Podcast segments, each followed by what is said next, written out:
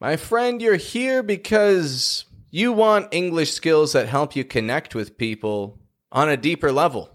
So join the free accent training community on skool.com today and get some momentum going with your American accent development. Open the link in the description and request to join the free accent training community while spots are available, my friend. Welcome to the Accent Training Podcast, a podcast where I teach you how to use the sounds of the American accent for yourself. My name is Pat, and I help English learners improve their confidence in their pronunciation. Now, there are many ways to go about doing this, and I work hard to develop the methods that'll ensure you the most progress in the least amount of time. Now, something wonderful about English is that there are patterns in our speech. Of course, as every English learner knows, these patterns and rules are indeed broken all of the time, even when speaking formally. But that doesn't leave the patterns completely useless. If you can learn to adapt your speech to some of the basic patterns of American English speakers, then you will be well on your way to developing an American accent. And today I want to point out one of these patterns with only one word. Just one word alone. You're probably familiar with this word, and you've probably had at least a couple of instances where it was miscommunicated. I have a feeling that you probably know the one that I'm talking about because you've probably read the title of this episode. It's the word probably or probably. Sometimes we drop a syllable right out of there. Probably. Probably. I'll probably make it. Probably make it. Other times we stretch each syllable out more. Probably. I'll probably make it. I'll probably make it. Probably. Now, the key to pronouncing this nice and clearly is in the stress. The pattern that we want to identify here is where the strong and weak syllables are. If you can identify the weak syllable, or even the syllable that vanishes, then you'll be well on your way to improving your pronunciation with this word and recognizing this pattern in many, many words. I'm talking hundreds, thousands of words. So I'm going to break this down for you today. We'll get a good, clear, well rounded view of this and give you some nice, clear examples to let you apply this in the real world right away and without any hesitation whatsoever. And we will get to that in just a moment, but I would just like to remind you that subscribing to this podcast is good for your health. It's very good for your health. Why is that? Because you don't have to sit around worrying all day about whether or not you're going to learn something new. And I understand that this causes intense anxiety in all of my listeners and students around the world. Well, I'd like to set your mind at ease, my friend, by reminding you that if you hit subscribe to this podcast and if you allow for yourself to be notified whenever a new episode comes out, then all that you got to do is sit back, relax, and allow me to notify you when there's a new lesson available for you. Hit subscribe and put your anxiety aside. And beyond that, I'd just like to remind everyone that if you are looking for guidance on developing an American accent for yourself, I would be honored to work with you. Get in contact with me through Instagram at Accent Training Club or Facebook, same name, Accent Training Club, or through email, which you can also find in the description, and allow me to show you how I can get you from point A to point B and set you on the path to developing an American accent that will last you a lifetime. Alright, it's probably time I should get into this lesson. You're probably wondering how you can get a nice, clear, confident pronunciation of this word for yourself. Now, the key to getting this word, like I said, is identifying the strong and weak syllables. If you can keep an ear open for that, you'll probably get the hang of this quickly. So, of course, the word probably, or probably, is spelled P R O B A B L Y. P R O B A B L Y. This is spelled as a three syllable word. There are three units of sound in this word. A unit of sound is this combination of one or two consonant sounds and a vowel sound. So when we look at this P R O, that's the first syllable. P R O B A, second syllable. Prob, b. And then B L Y, blee, probably, probably. We have the three syllables of this word. The three units of sound. Probably. We can hear that that first syllable is stressed. Pra, pra. It's getting a short O sound. Pra. The second syllable, the B-A, b, b, is getting a schwa. The A is being replaced with a schwa sound. Prob. Now notice the contrast in the strength between the stressed and unstressed syllable. Prob. Prob. The first is real strong. It's stretched right out. The second goes flat and quiet. Prob. Prob. And then the third syllable, blee, blee. The B L Y, probably, is somewhere in the middle. It's not a probably, probably. It's not quite like that. But it's what we would call secondarily stressed. It's it's like medium stressed. We do pronounce an e. It's not getting that schwa uh, kind of sound, but neither is it raising in the tone. It's getting a proper true vowel sound, but it's not getting a strong one. It's kind of medium, probably. Now, pronouncing a full probably all of the time will sound a little robotic. It'll sound like a robot speaking, like you're pronouncing every syllable too clearly, maybe even a little choppy. And so, what can we do to reduce any choppiness? Well, we take that middle syllable out. We take it right out of there. And we pretend that it's only probably, probably, in opposed to a full probably, probably. Now, this is an informal reduction, but you can probably use this without sounding unprofessional. It doesn't sound professional, it doesn't sound unprofessional. It's just uh, another common reduction. Probably. Probably. So we're kind of taking the BA in the middle right out of there. And we're not giving it a probably, but a probably. Probably. We're pronouncing a word that's spelled with three syllables as a two syllable word, keeping it quick and quiet. Probably.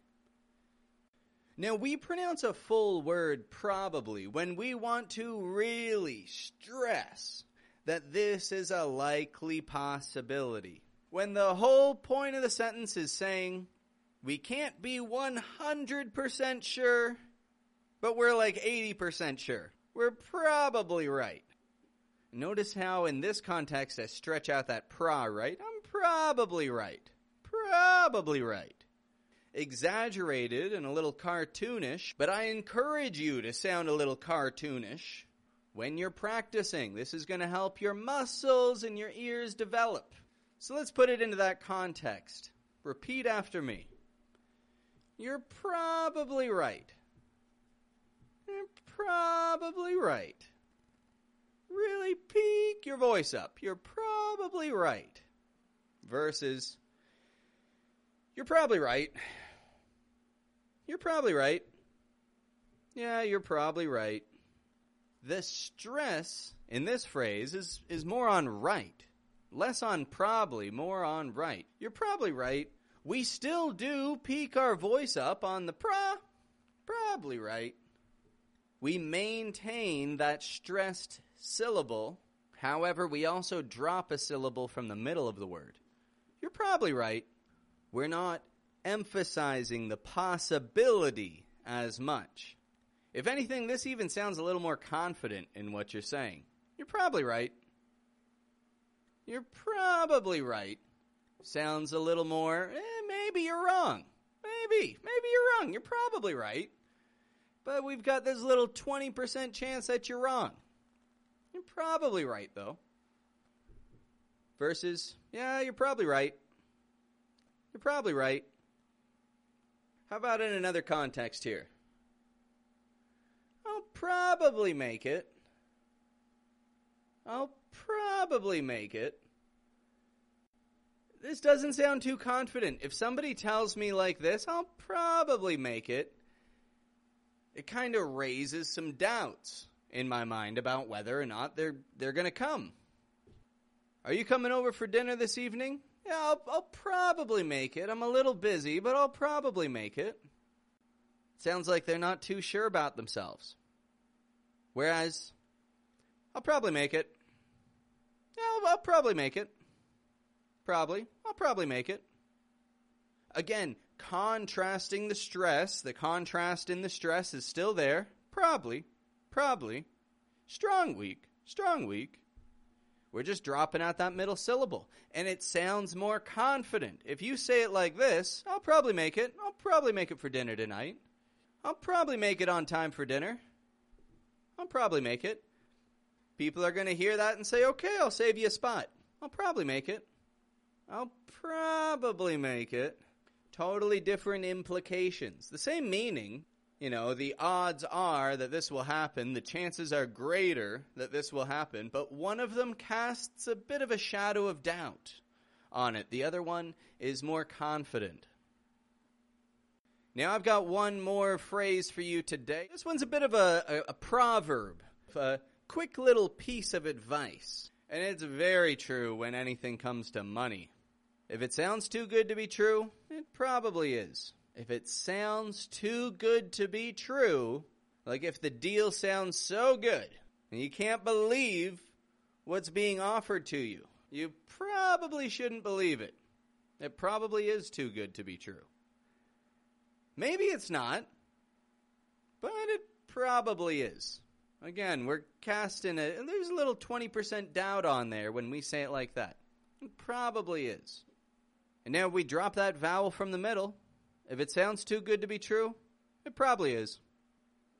If it sounds too good to be true, it probably is. Now, once again, dropping that vowel from the middle sounds more confident. It probably is. Eh, it, it probably is. Sounds like you have more faith in what you're saying. It probably is. And that's probably what you're looking for, right? You want to speak confidently in a way that's going to improve your communication with Americans, you probably want to put this to work. Probably want to put this to work. Again, maybe you do, maybe you don't. You probably want to put this to work. Versus, yeah, you probably want to put this to work. You probably want to put this to work. Dropping the syllable from the middle sounds more confident. Both of these sounds are necessary in your communication. And like I said at the beginning, practicing this word is going to help you better identify the patterns of syllable stress, the rise and fall and rise and fall of regular English speech. Apply these concepts to your regular speech, and you'll see a big change in your English in no time. I noted, I'm not saying probably here. I'm saying I assure you, if you apply these sounds and this stress and you consider the implications of applying this sound and stress, you'll be well on your way to developing the American accent that you're looking for. Now, syllable stress is a huge thing when it comes to learning the American accent. It's one of the pillars of our speech. We've got the sounds, we've got the stress, and we've got the way that we connect our words together. If you feel that what you've learned today is going to boost your spoken English, then I strongly encourage you to check out my video course where I break down some of the fundamentals of syllable stress to have an immense impact on that pillar of your spoken English. Once you start recognizing the change in this sound, Not only will the sound of your speech be clearer for Americans to hear, but you as well will also understand American speech with more clarity.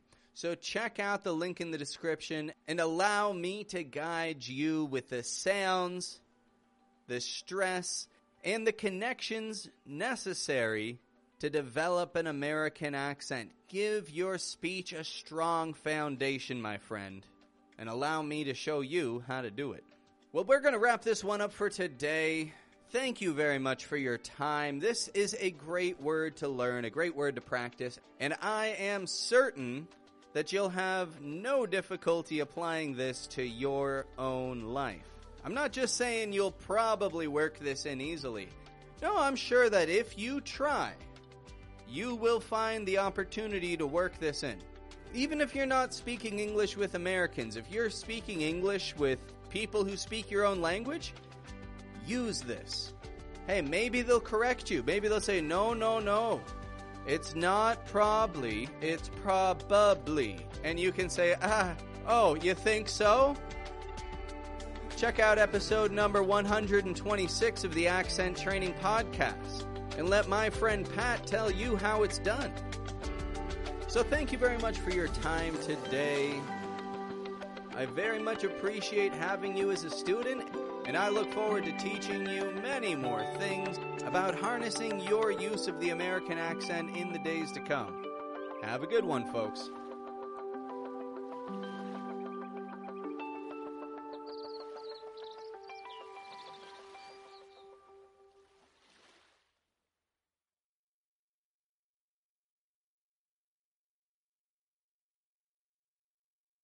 I'm opening my doors of enrollment for the month of May.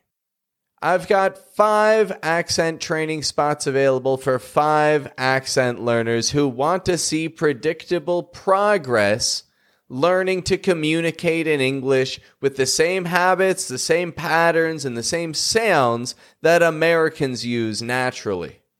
I've got limited space available this month, my friend. So apply right now through the link in the description if it's important for you to learn to speak English in the way that Americans listen for.